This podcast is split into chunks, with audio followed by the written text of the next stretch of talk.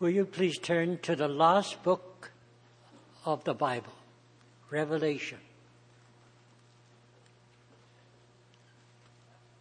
We'll read from chapter 21.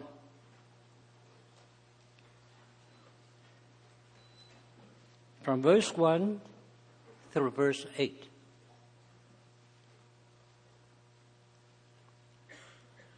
Revelation chapter 21, verse 1. And I saw a new heaven and a new earth. For the first heaven and the first earth had passed away, and the sea exists no more. And I saw the holy city, New Jerusalem, coming down out of the heaven from God, prepared as a bride adorned for her husband. And I heard a loud cry, voice out of the heavens saying, Behold, the tabernacle of God is with men, and he shall tabernacle with them, and they shall be his people, and God himself shall be with them, their God. And he shall wipe away every tear from their eyes, and death shall not exist any more, nor grief, nor cry, nor distress shall exist any more, for the former things have passed away. And he that sat on the throne said, Behold, I make all things new. And he says to me, Write, for these words are true and faithful. And he said to me, It is done. It is finished. I'm the Alpha and the Omega, the beginning and the end. I will give to him that athirsts of the fountain of the water of life freely. He that overcomes shall inherit these things, and I will be to him God, and he shall be to me son. But to the fearful and unbelieving, and sinners, and those who make themselves abominable, and murderers, and fornicators, and sorcerers, and idolaters, and all liars, their part is in the lake which burns with fire and brimstone, which is the second death. And a final word, Revelation 22, verse 20. He that testifies these things says, Yea, I come quickly. Amen. Come, Lord Jesus.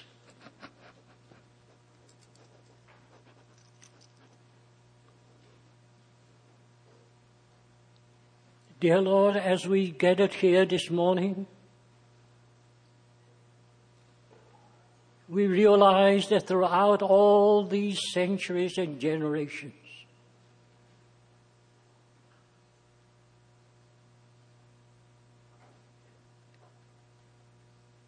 people who love thee, constrained by the love, are waiting for thy return. Lord, twenty centuries have passed.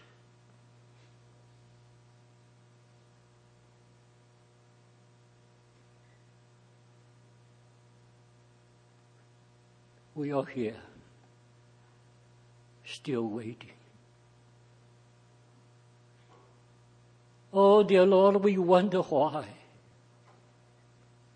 Why is it that thou dost delay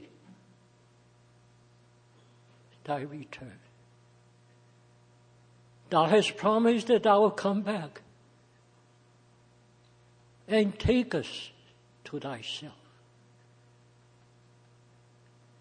Oh, dear Lord, we thank thee for thy patience, thy long patience with us.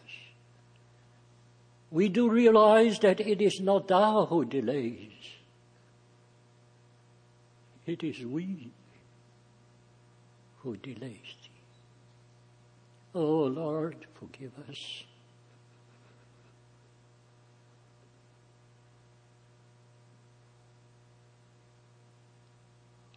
What can we say, Lord? We want thee to return. But we are not ready. Thou who knowest the heart of man, thou who lookest upon our hearts, thou knowest our condition. We have delayed thee. Oh, we have sinned against thee. We have sinned against the saints of the past. Lord, forgive us. This morning, as we gather here, Lord,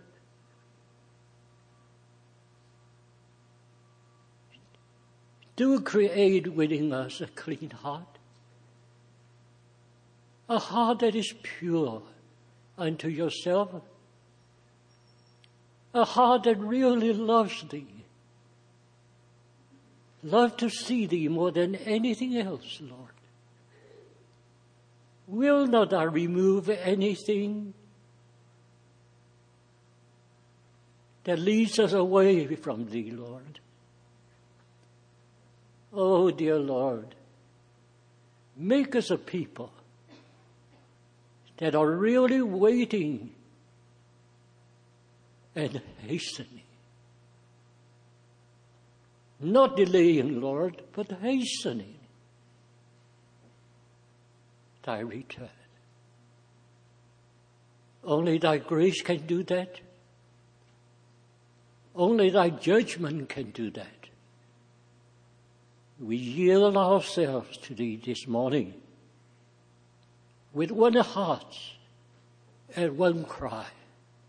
Come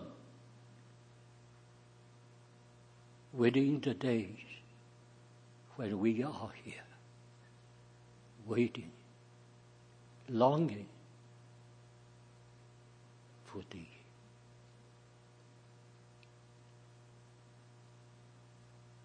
We pray, Lord, this, this morning, thou will reveal thy glory to us. We ask in thy precious name. Amen.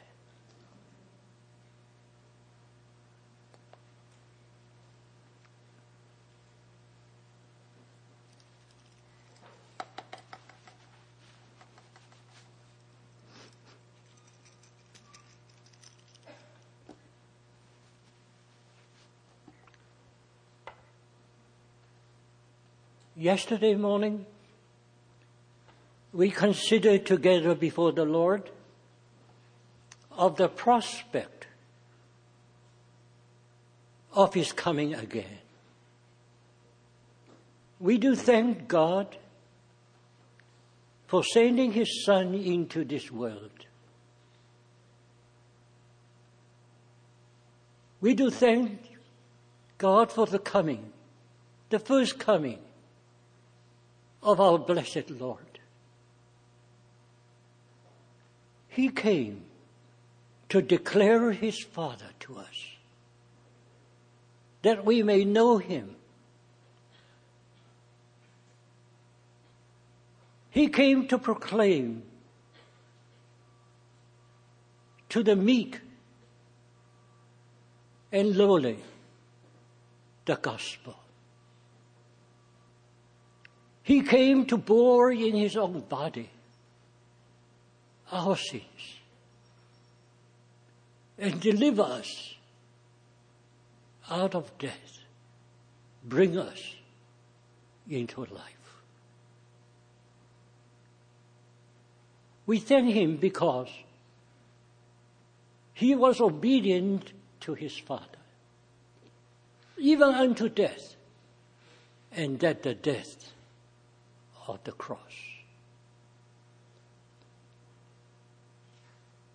The Father, the Father has highly exalted him and has anointed him as Lord and Christ, giving him a name that is above every name. And to that name, every knee shall bow, every tongue shall confess Jesus is Lord. Oh, how we thank God for what He has accomplished during His first coming.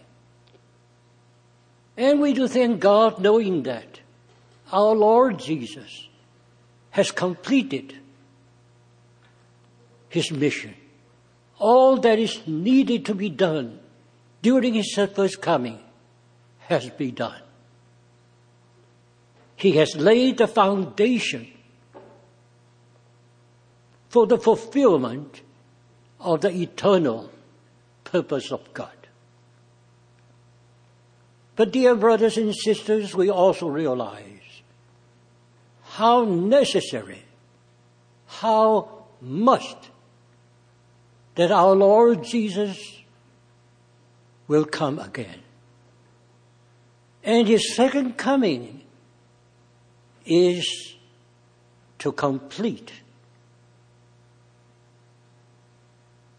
the full purpose of God concerning Him, His church, Israel, world, and even His enemy. We thank the Lord for His first coming, and we thank the Lord knowing that He has promised us that He will come again. And this is something that we are waiting every day. On the one hand, it grieves our heart that for 20 centuries past, he was not able to return.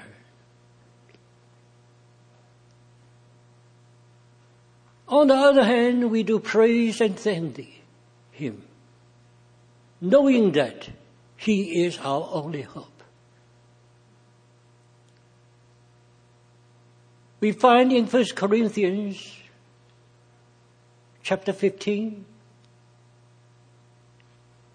it tells us, if only we have hope in this life, then we are the most miserable of all men. Why? Because we have believed in Him. We are saved by His grace. And His love has constrained us to follow Him. To leave the world behind us. And if our only hope is in this world, then truly we are the most miserable of all men. We are the foolish one. The worldly wise, how they seek after the things of the world. At least they get something of the world, temporarily, passing, with griefs and sorrows. And yet there is something. But to us believers, in this world, we get nothing. So, dear brothers and sisters, it is the coming of our Lord Jesus again that really gives us hope. Our hope is not in this world. We do not live for the seen. We live for the unseen. We have enough intelligence to know that the seen is temporary, is passing, but the unseen is eternal. Thank God He has begotten us to a living hope. We are hoping for an inheritance that is incorruptible, undecaying, unspoiling, reserved for those who believe in Him, kept by His grace. For that eternal blessing. Brothers and sisters, every time we think of the coming again of our Lord Jesus, it revives our faith. Truly our faith have been severely tested. But thank God, the testing of our faith make us find gold. Knowing that our faith will soon become a fact. In this perilous world, the Bible tells us that our man's love will grow cold. No wonder, because of the difficulties of the time, because of the trials and tribulations our cold, our love seems to grow cold. But thank God, every time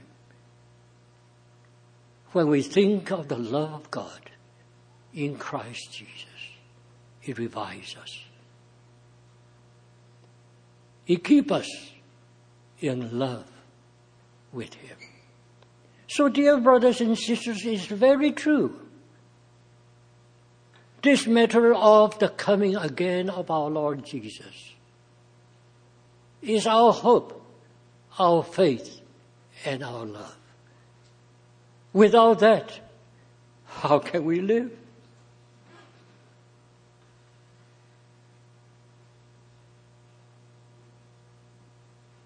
We are waiting for Him.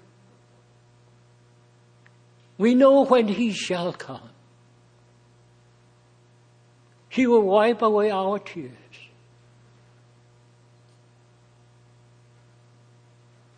We will enter the joy of our Lord. The past will be gone. The future is eternal and bright.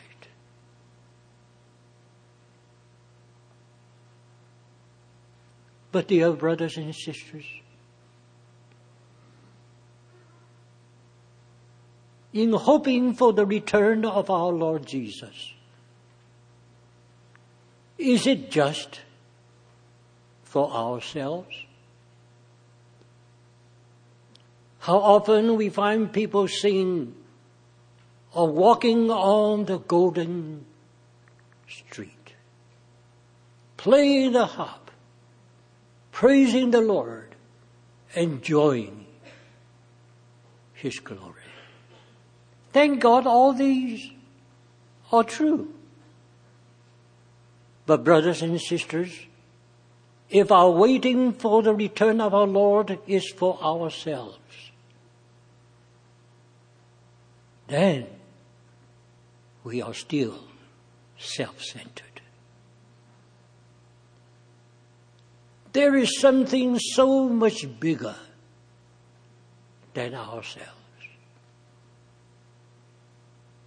There is that eternal purpose.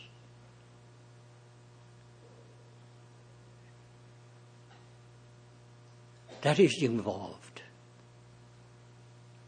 thank God He's coming back again, is to do with the fulfillment of God's eternal purpose.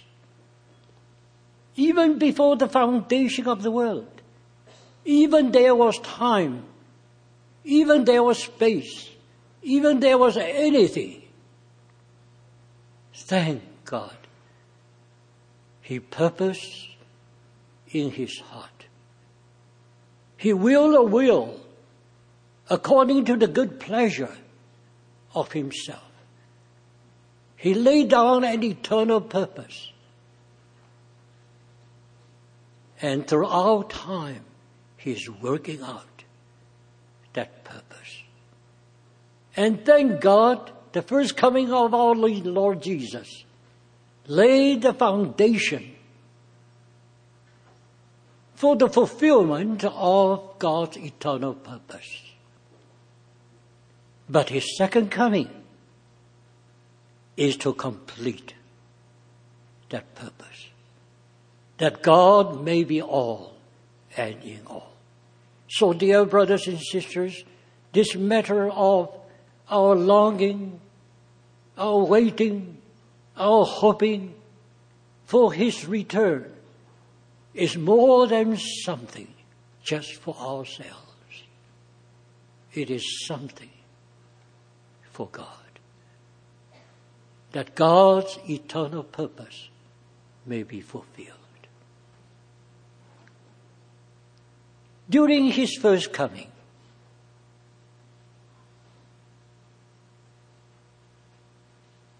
we remember his herald.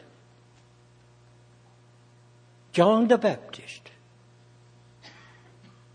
Blew the trumpet and said, Behold, the Lamb of God, slain from the sin of the world. Yes, when our Lord Jesus came the first time, he came meek and lowly. He was born in a manger in Bethlehem, that little city. He was raised in Nazareth, hilly country, out of the way, unknown, and yet known by God.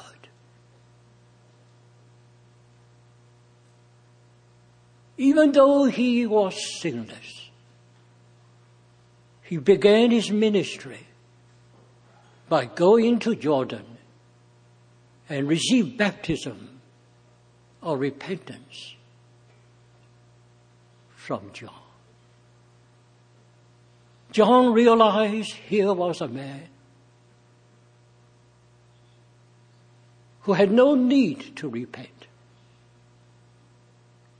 John realized that before that man, he was the one to be baptized. And yet our Lord Jesus said, let us fulfill all righteousness. This is the way that God will do. And this is the way that we will go. So there you'll find our Lord Jesus went to the river Jordan and received the baptism of repentance. Not repenting for himself, but repenting for the sin of the world.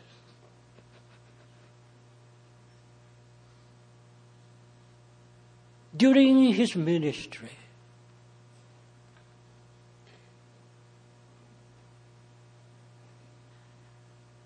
how he suffered, how meek and how lowly he was. A lamb of God ready to be sacrificed. He came to die, not to live. He was obedient to the Father, even unto death, and that the death of the cross. A lamb, pure and holy, slain from the foundation of the world. This is our Lord. At his first coming, the Bible tells us the Word became flesh, tabernacle among men, full of grace and truth. And then in the same chapter, John 1 16, 18, it says, Out of his fullness we receive grace upon grace. There is one word that characterizes his first coming grace. The law came through Moses, but grace and truth subsist in him. And that simply means that he brings grace to this world.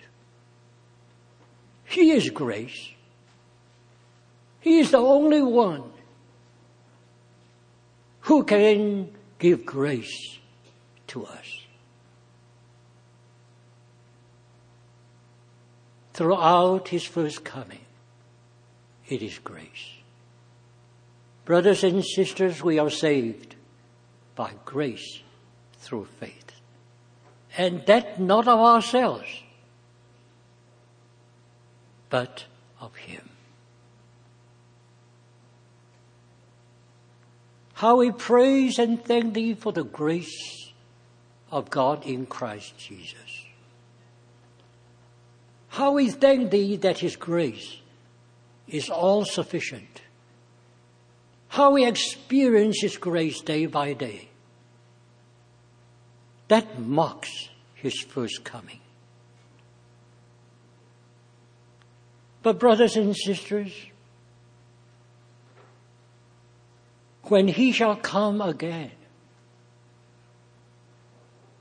He will come as the lion of the tribe of Judah. You know, when you turn to Revelation,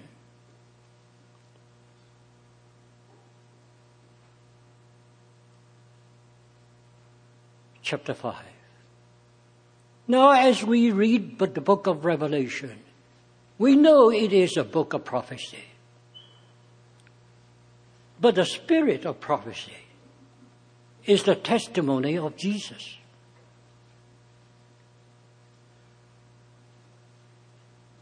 And John, in that vision on the island of Patmos, in chapter 4,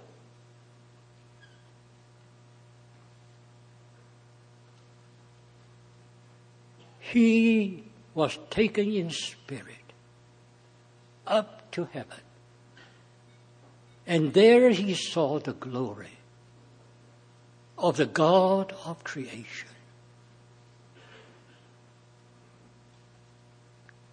And in chapter 5, he saw the glory of the redemption redemptive work of our Lord Jesus. He saw a man. No, God. Sitting on the throne of glory. And there in his hand, a little book. Sealed with seven seals. And then he saw and heard an angel crying with a loud voice that can be heard throughout the universe.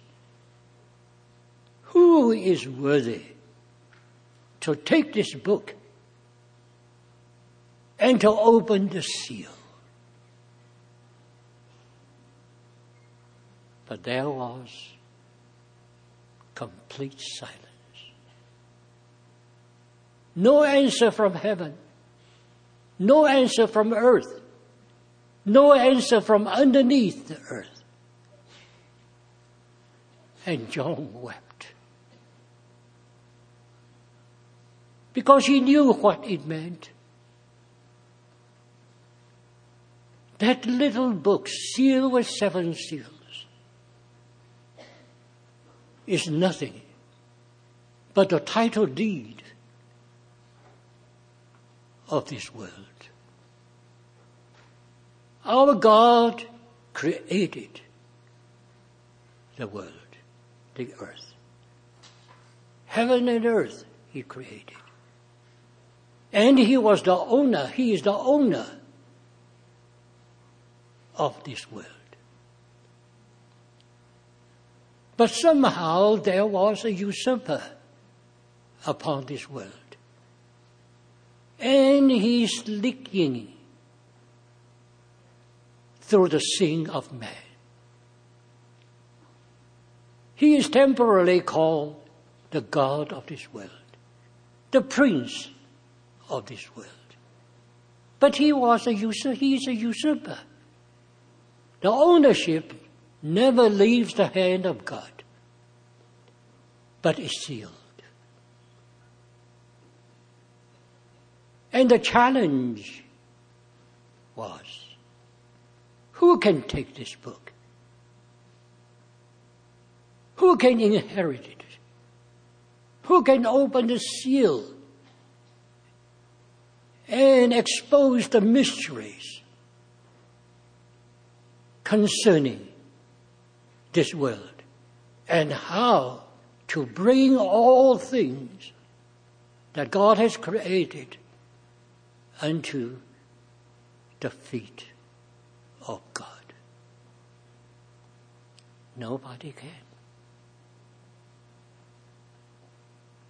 The angels were silent. It is beyond them. The earth was silent because all have sinned, come short of the glory of God. The infernal under the earth, of course, it was rebelling, unworthy totally. John wept. Brothers and sisters, if we understand what this scene is, we too will weep, knowing that there is no more hope for mankind. There is no more hope for all the created things. All have fallen away from God. No restoration, no recovery. And then John was comforted by one of the 24 elders and he said, Weep not. Isn't that the glad tidings, the glorious gospel? Weep not. For there is the lion of the tribe of Judah he has overcome. And he is worthy to take the book and to open the seal. And behold,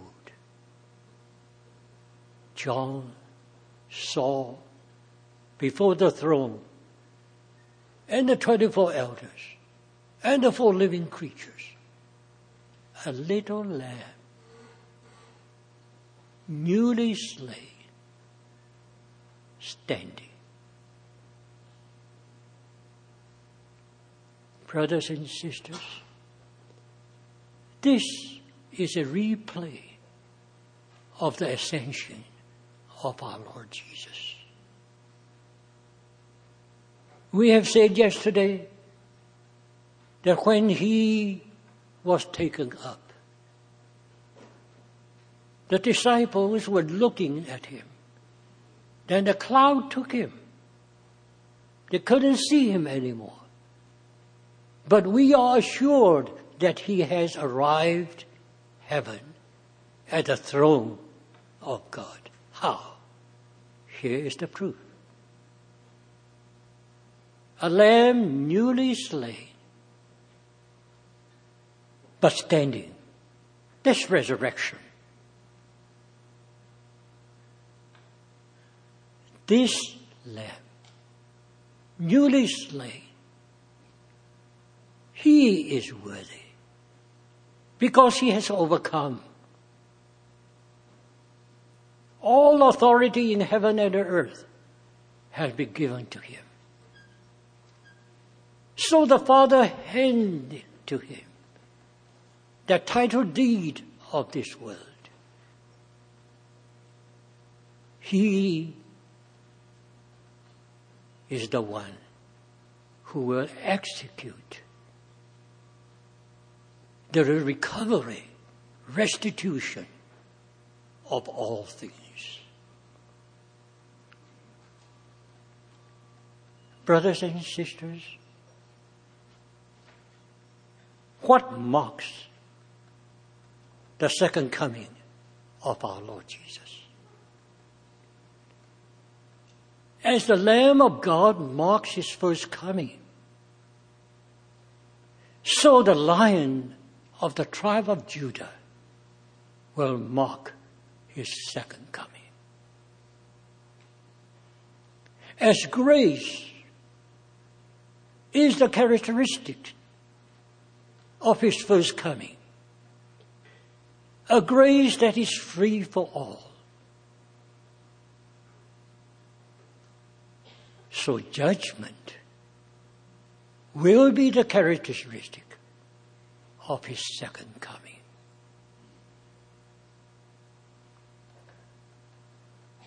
A lamb represents grace. But a lion represents judgment.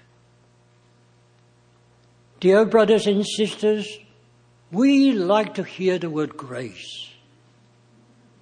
The more grace, the better.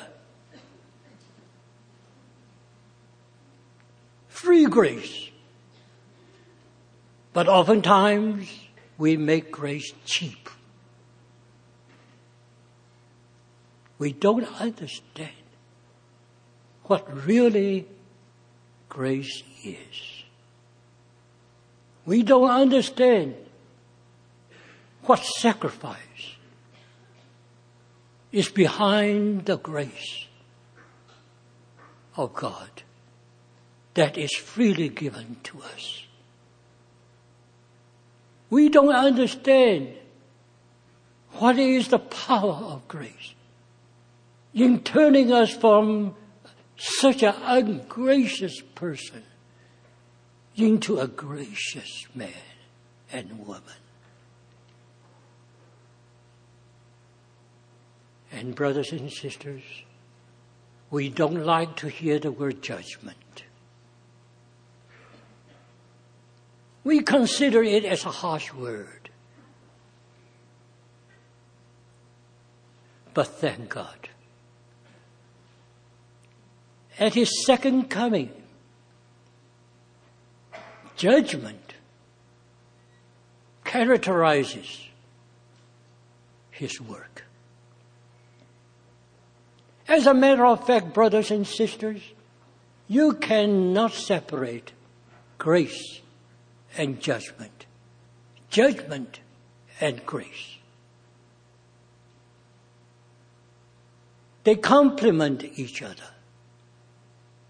We may say this way, in one way, grace laid the foundation, and judgment completes the work. Or we may say that judgment prepares the way for grace. And grace is just the glory resulting from judgment. These two things cannot be separated. So I do hope, dear brothers and sisters, do, do not be surprised. Do not be shocked. You are expecting grace, grace, more grace at his return. But no, his second coming is characterized by judgment.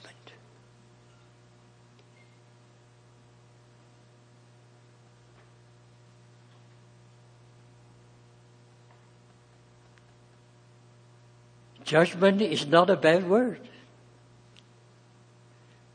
Judgment is as good as a word as grace. Hopefully, by the grace of God, we may stand with God and appreciate both. We need grace. We need judgment. Without grace, we cannot stand the judgment. Without judgment, we cannot enjoy grace. So, brothers and sisters, first of all, let us be very clear that as we think of his second coming, our thought should not be completely occupied with this matter of grace. Instead, our thought could, must be centered upon judgment, and only judgment will complete the work that grace has begun. So now let us see through the Word of God how His second coming will fulfill the eternal purpose of God. Now let us begin with the church.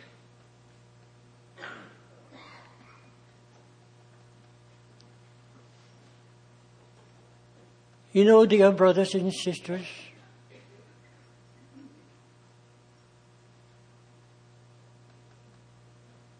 we mentioned yesterday that our Lord Jesus, during his first coming into this world,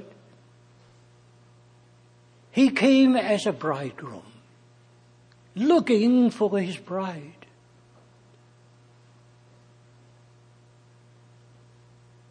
But everywhere he went. Everyone he met was either a cripple, a blind, a leper, or even dead. Thank God. Our Lord Jesus began his work of grace. healing the deaf, the blind. Open the eyes of the blind, ears of the deaf. Make the cripple walk, the leper clean, the dead raised from the dead. Spiritually, yes.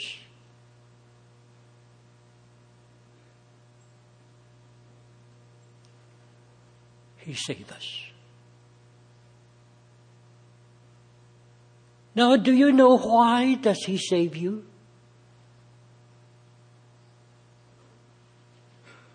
Why does He save me?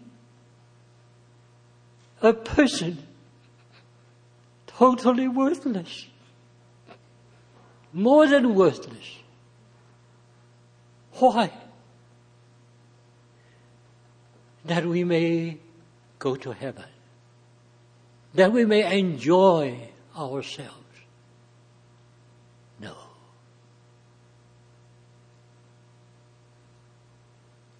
He saved us for Himself. The purpose of His saving us is to transform us and make us to be like Him, that we may be His helpmate. That is the purpose of salvation.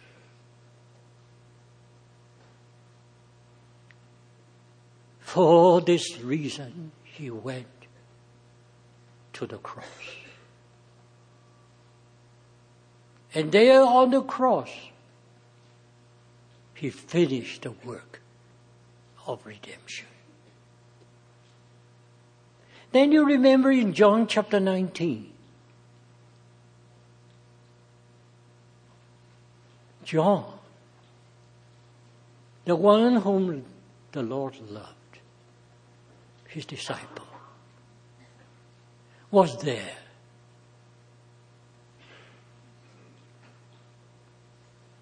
Watching the final scene of the death of our Lord Jesus. He saw the soldiers came.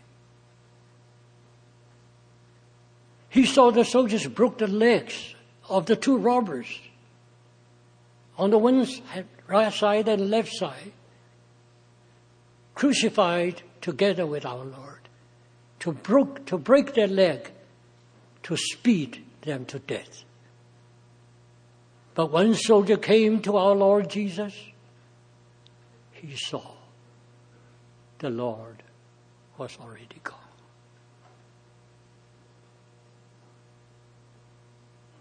To make sure that our Lord Jesus was dead, he thrust his spear into the side of our Lord Jesus. And that spear drew out from the broken heart the last drop of love, of blood and water. His blood was already disintegrated. John noticed it. And he said, I saw it. I testify to it. And my testimony is true. You must believe it. Why? Because the blood out of the sight of our Lord Jesus washes away our sins. The water that comes out with the spear is the life released that we may have life and life eternal. In other words, by the finished work of Christ on the cross, He prepared the materials for the building of the church, His bride. A people washed by His blood, a people lived by His life. That's the material for the church. You remember in, in Matthew chapter 16? Our Lord looking forward to his crucifixion. And he asked this question to his disciples.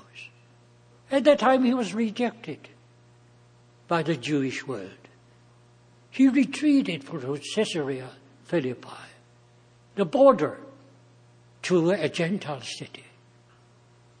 And he asked his disciples, Who do men say that I, the Son of Man, is? And then he asked disciples, Who do you say that I am? You who know me, who do you say that I am? And Simon Peter said, You are the Christ. the anointed of God, the Son of God. And our Lord Jesus says, Simon Barjona, you are blessed. Because this is not something the flesh, blood and flesh can know. This is something that the Father in heaven has revealed to you. You are Peter. You are a little stone now. I will build my church upon this massive rock. And that is the confession of Peter, the Christ, the Son of God. And the gates of Hades shall not prevail against it. And brothers and sisters, during the first coming of our Lord Jesus, He was just preparing for the material of the church,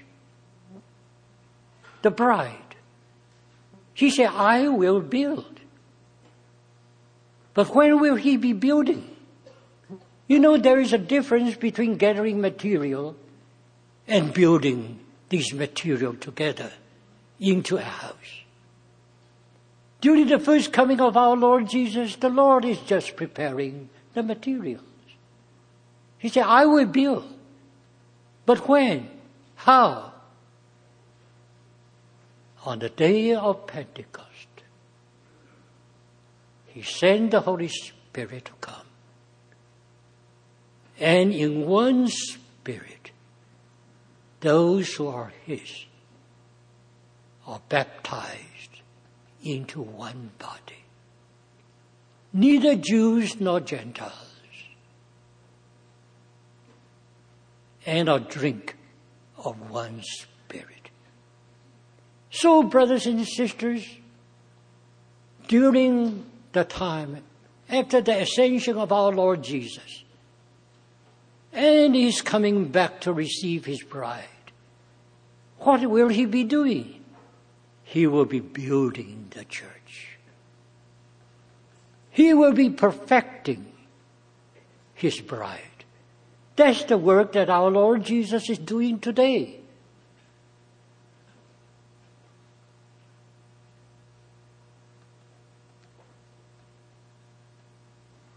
If you turn to the book of Revelation again, you will find in Revelation chapter 1 there is the Patmos vision that John saw. It is the vision of the risen Lord.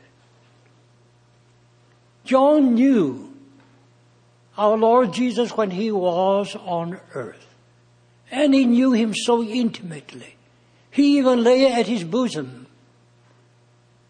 But here he received a vision that he had never seen before.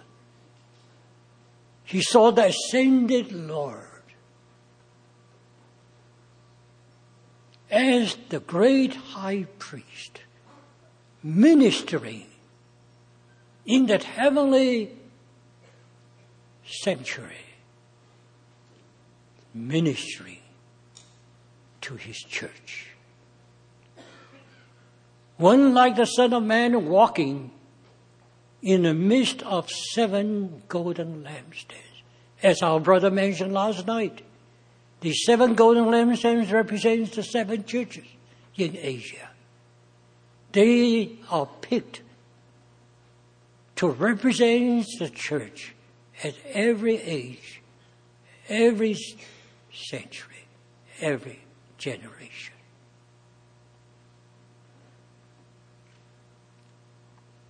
When our Lord was on earth, he was the prophet of God.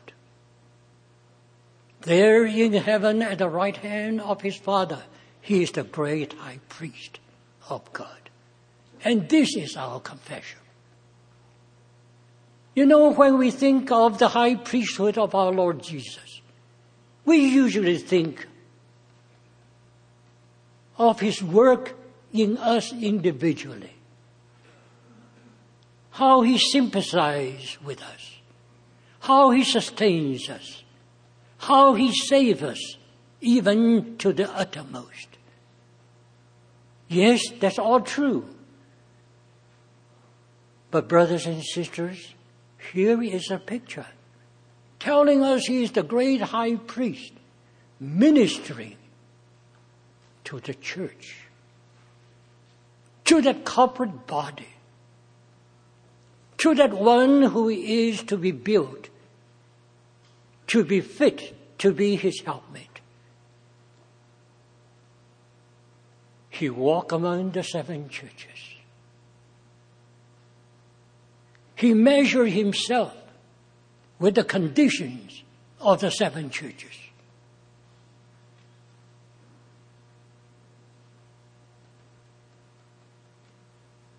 He saw what was wrong, what was right.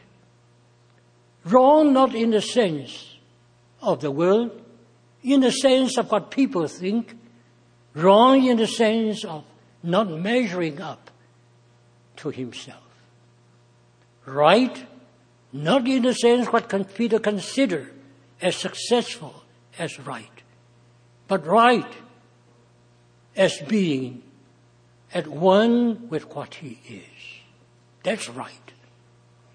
That's building. He's building himself into his church. He is tending the lampstand. He is taking away that which has been burned, scorched. He is supplying new oil to it. He's looking to it that the lambs will be bright and shining for the glory of God. Brothers and sisters, he say, I know you. I know everything you do. I know what you are lacking, what's wrong with you. Repent. If you do not repent, I will remove the lampstands. Dear brothers and sisters, what is it? Judgment. Grace and judgment work together. Now you remember in First Peter chapter 4.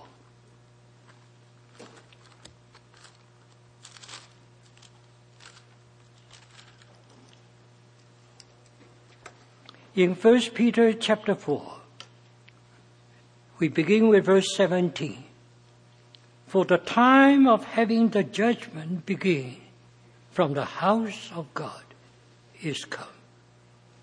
But if first from us, what shall be the end of those who obey not the glad tidings of God?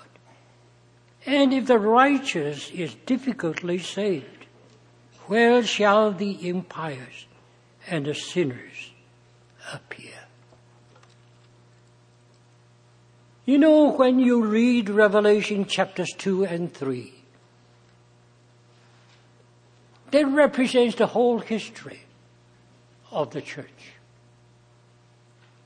you find our Lord Jesus as the great high priest in ministering to the church.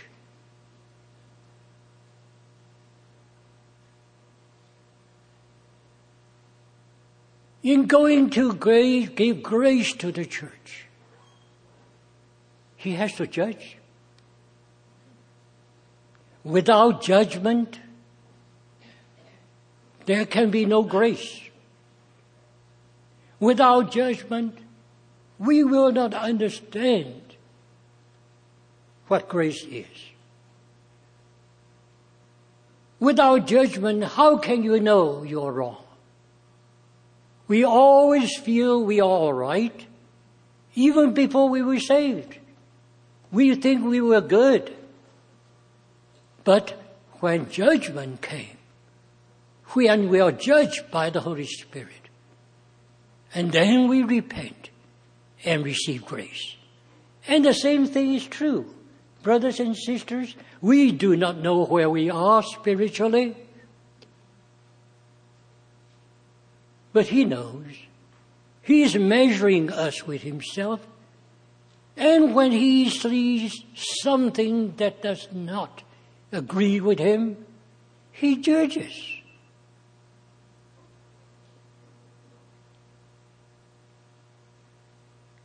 His Holy Spirit,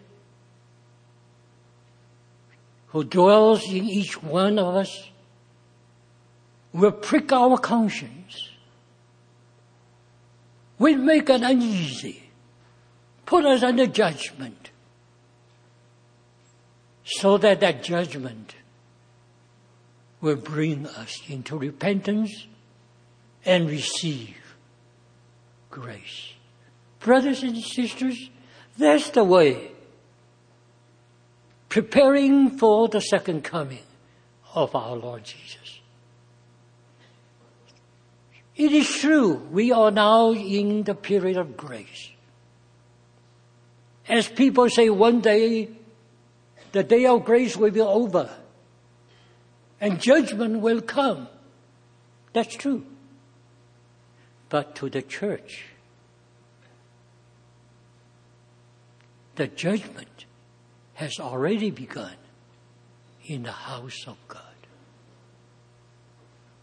Who can deny when you read Revelation 2 and 3 the judgment has not begun yet? It is true so far as dispensation is concerned. Judgment one day will come. This is the day of grace, not the day of judgment. But one day it will be day of judgment, not of grace. Now that's true, dispensationally speaking, but spiritually speaking. And thank God, judgment begins with the house of God.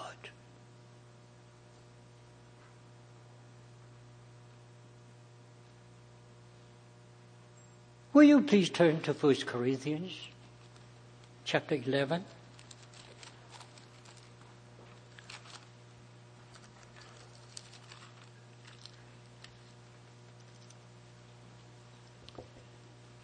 There you find the Apostle Paul is talking about the breaking of bread. Thank God. Our Lord Jesus, before his death, he instituted that breaking of bread. He wants us to remember him. And when the Corinthian believers met together to break the bread, to remember the Lord,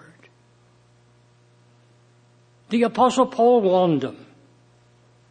And there in chapter 11 verse 28, but let a man prove himself and then and thus eat of the bread and drink of the cup.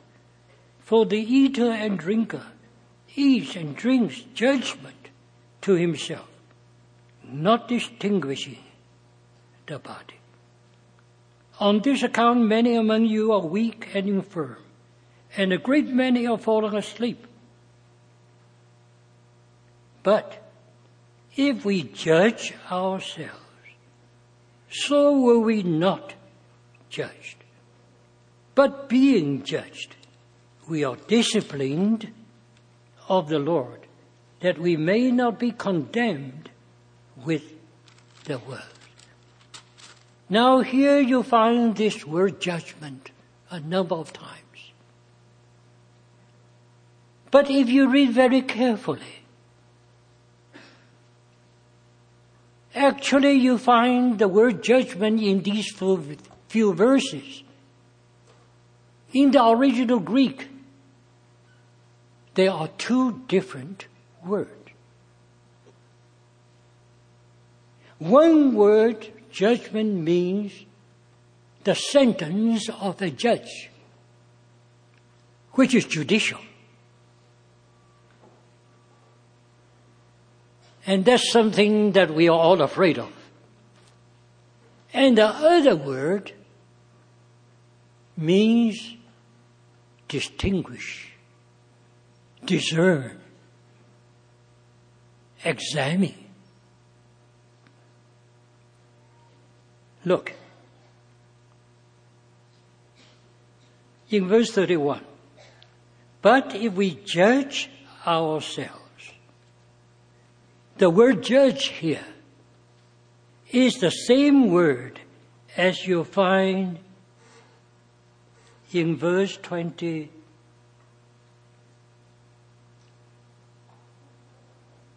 Nine. In verse, no. In verse 29, yes. For the eater and drinking bring judgment to himself, not distinguishing the body.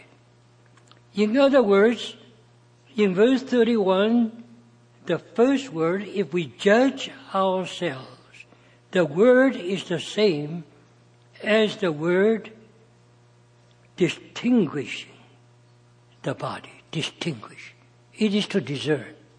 So in other words, we need to discern. We need to distinguish. We need to prove ourselves. Examine ourselves. Now, if we do that, that we will not be judged. And the judge there is the judgment sentence of a judge. And being judged, we are disciplined of the Lord. So in other words, you find judgment begins with the house of God. And this judgment carries with it a meaning. A meaning of distinguishing, discerning, proving, examining, disciplining, chastening. Brothers and sisters, in judgment there is a special sense and the sense is the sense of chastisement. In Hebrews chapter 12, you find that how a father was chastise, chastises his son. And the reason why he chastises his son is to make him a man. It is not for condemnation. It is for child training. So, brothers and sisters, judgment must begin with the house of God. What does it mean? It means, first of all, our Lord as our God, our Father, because He loves us so much. If He sees something that is not agreeing to his own character, something that is damaging to us, then he will discipline us. He will child train us. He will chastise us. He will make us feel uneasy. He will prick our conscience. He will enable us to judge ourselves and repent before God. So you find that such judgment is unto sonship. Such judgment is not unto condemnation. Thank God, brothers and sisters, so far as we, the children of God, are concerned, so far as the church is concerned, when our Lord Jesus judges the church, He judges not for our condemnation. He judges that we may discern, we may understand, we may uh, be chastised, that we may repent, we may learn the lesson, we may be obedient, and we may be transformed. Now that's the word judgment. And this judgment is already already begin in the house of God. Now, is it not true? So far as our personal experience is concerned. After you have believed in the Lord Jesus, do you think that He who loves you so much will leave you alone to live as whatever you like to live? Certainly not. That's indulgence. And indulgence will corrupt life.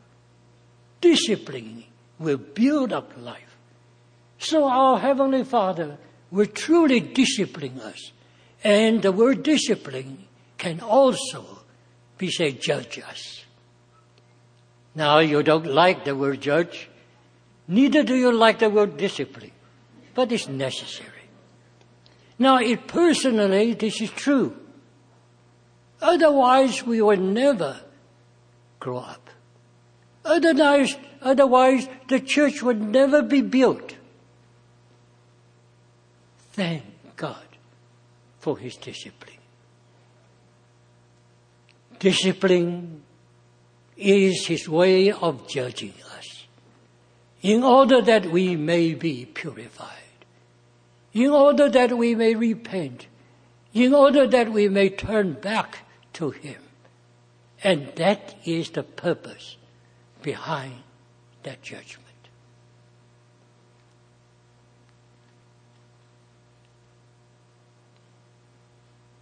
Brothers and sisters, I believe our brother Dana, who will be speaking tonight, he will tell us more about this. But I just want to say this. Do not despise the discipline of the Lord. Because this is the way He builds His church. And those who receive that discipline, they are the overcomers. And they are the one whom the Lord, when He comes, He will steal away to Himself. Because they have made themselves ready for Him.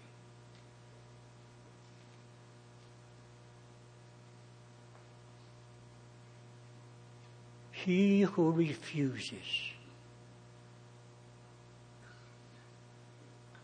the discipline, the judgment of God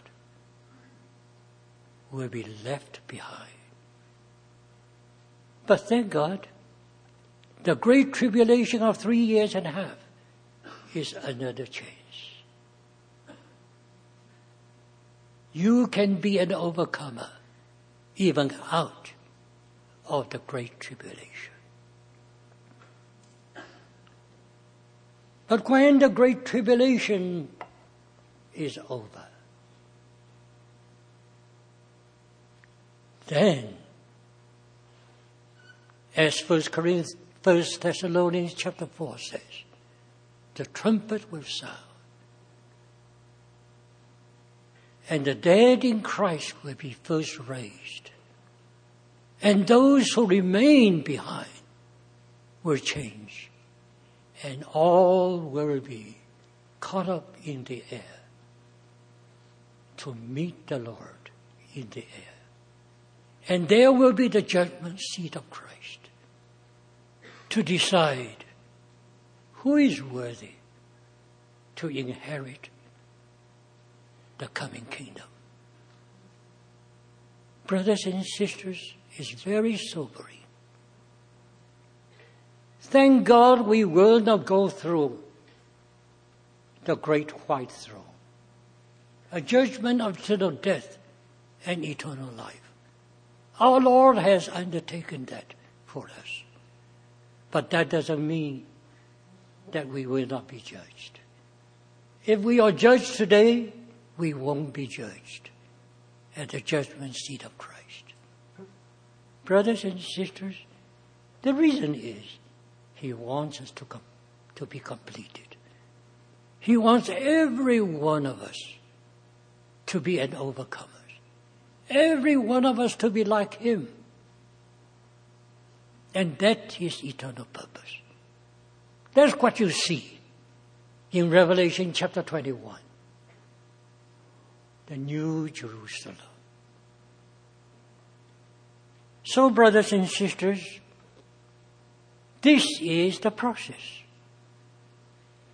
And it is through judgment that He will bring everything to the fulfillment of His eternal purpose concerning the church.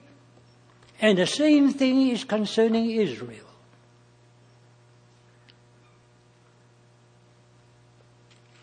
Let's turn to Jeremiah 47. Jeremiah 47.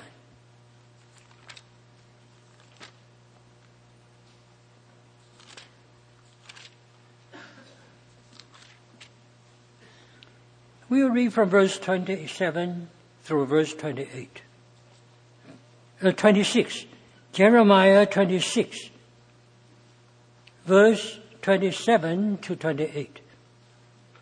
But thou, my servant Jacob, fear not, neither be dismayed, Israel. For behold, I will save thee from afar, and thy seed from the land of their captivity.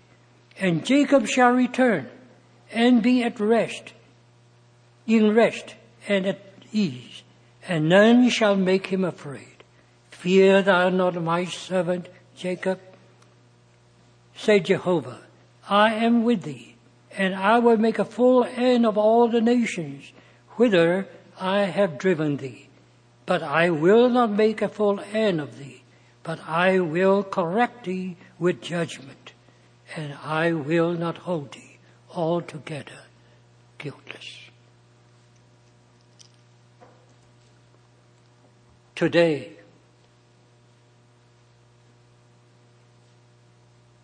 the children of Israel are in fear.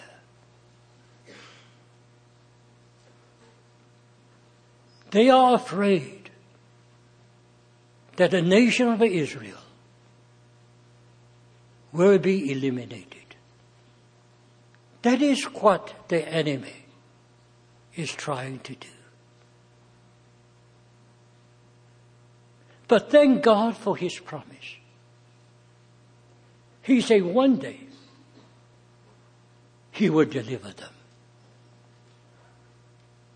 Because he is faithful to his promise. One day he will give the new covenant to them. Unfortunately, because of the unbelief, Israel is partly, as it were, set aside. But then God is returning to them.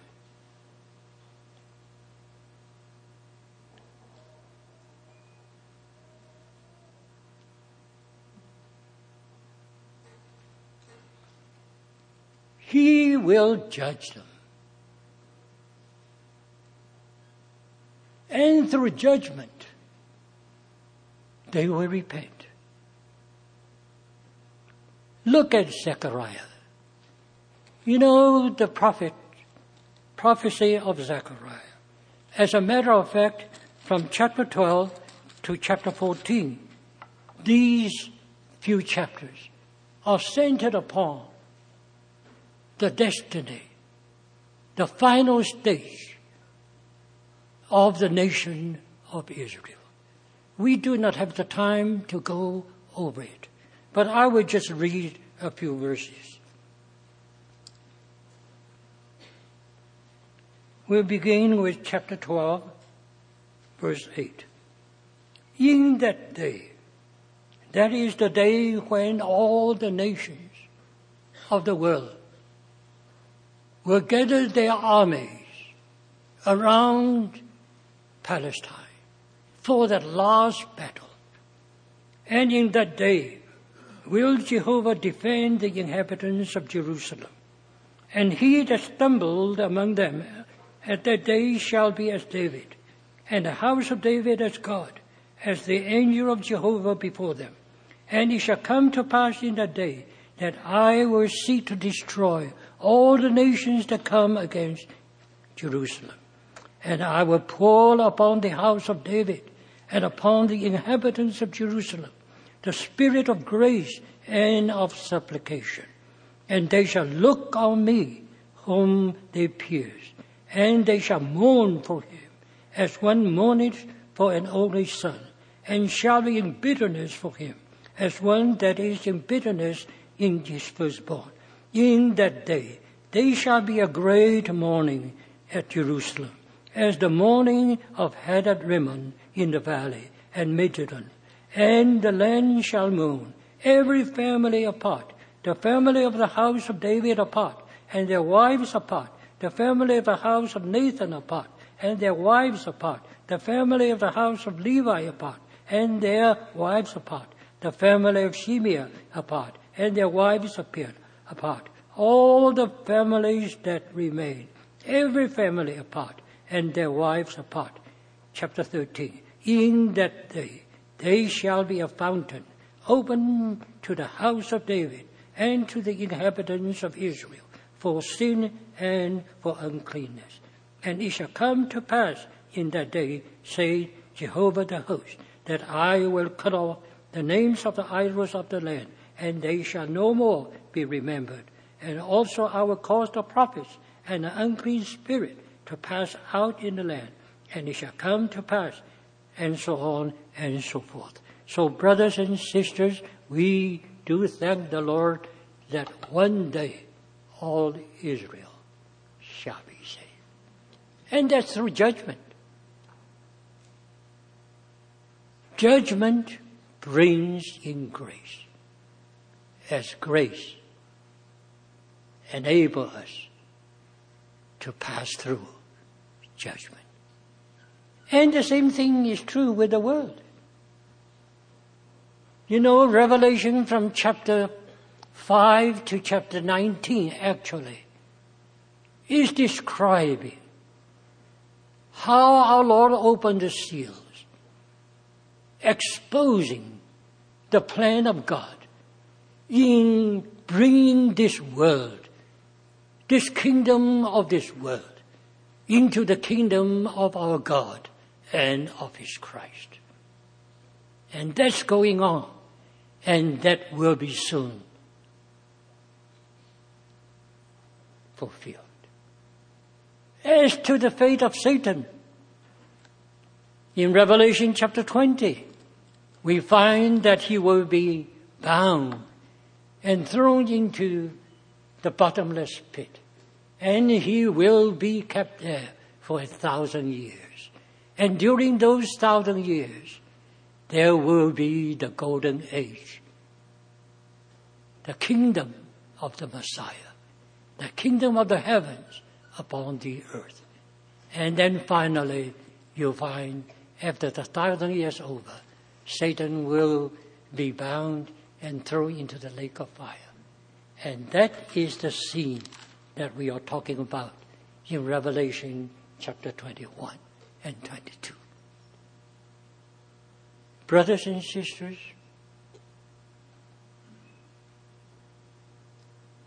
all the eternal purpose of God concerning His Son concerning the church, concerning Israel, concerning the world, concerning Satan and his evil forces will all be brought into the end. All the purpose of God, even before the foundation of the world, shall be fulfilled. And look at that glorious scene. Brothers and sisters, Revelation 21 22 is the final scene, eternal scene of God's created world. I believe when we read Revelation 21 and 22,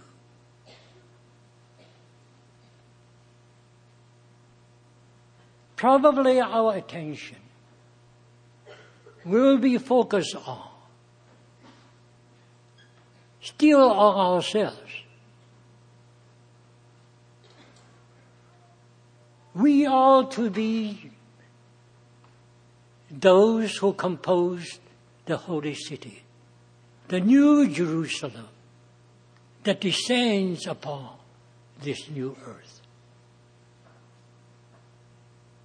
We are to walk on that golden street. Yes, we are to worship and to serve our Lord. But brothers and sisters, our attention is still on ourselves. No, by that time, we won't do that. When you read that wonderful, glorious sea of that eternity to come, of that new heaven and a new earth, of that new Jerusalem. Brothers and sisters, what do you see? You see the glory of God, the glory of Christ. He is the temple. He is the light. He, His, is the throne. His is the glory. That wonderful New Jerusalem. When you look at it, the glory is the glory of. No wonder his servants shall serve him eternally with love. Oh, brothers and sisters, here you'll find the consummation of all the works of God, fulfilling His eternal purpose. By His mercy and grace, all that He has done, not because of us, because of Him, we shall all be incorporated in that new Jerusalem.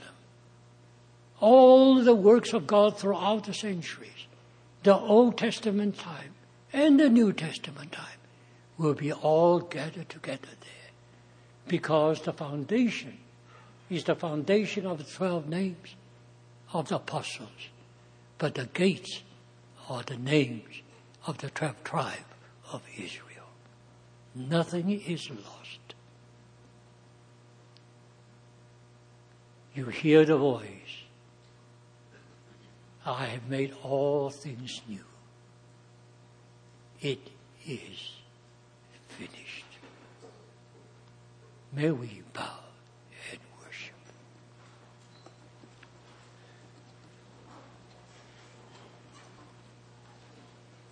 Dear Lord, we praise and thank Thee. It is by Thy grace and judgment. Thou hast brought all things to thyself. Thou shalt be worshipped and served eternally. Thy glory shall fill the house. We worship.